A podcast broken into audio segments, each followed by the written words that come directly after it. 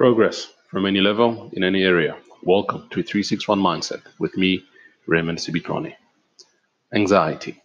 It seems like a little thing until it is a big, enormous monster out of your control. Anxiety. There's a really big problem for a lot of people out there.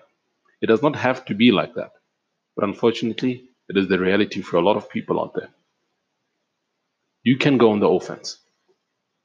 You can attack your anxiety. You can take the first step and the first step is honesty. Be honest with yourself and what has been happening with you.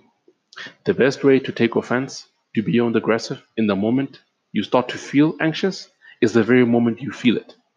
The first signs of anxiety is the first signal for you to go on the aggressive and to take charge.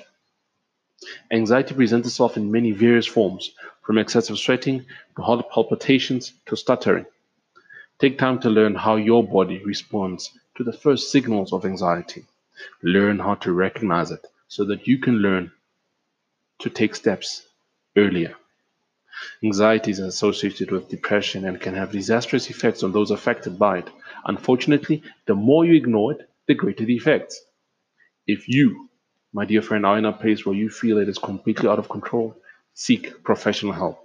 Get the help you need and reclaim your life the sooner you go on the offense, the sooner you achieve victory.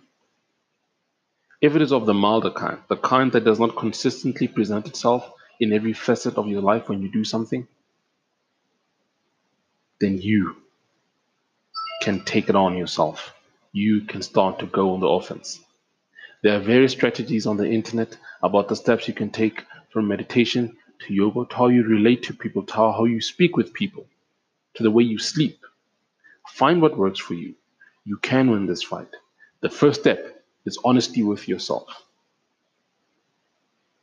Take care.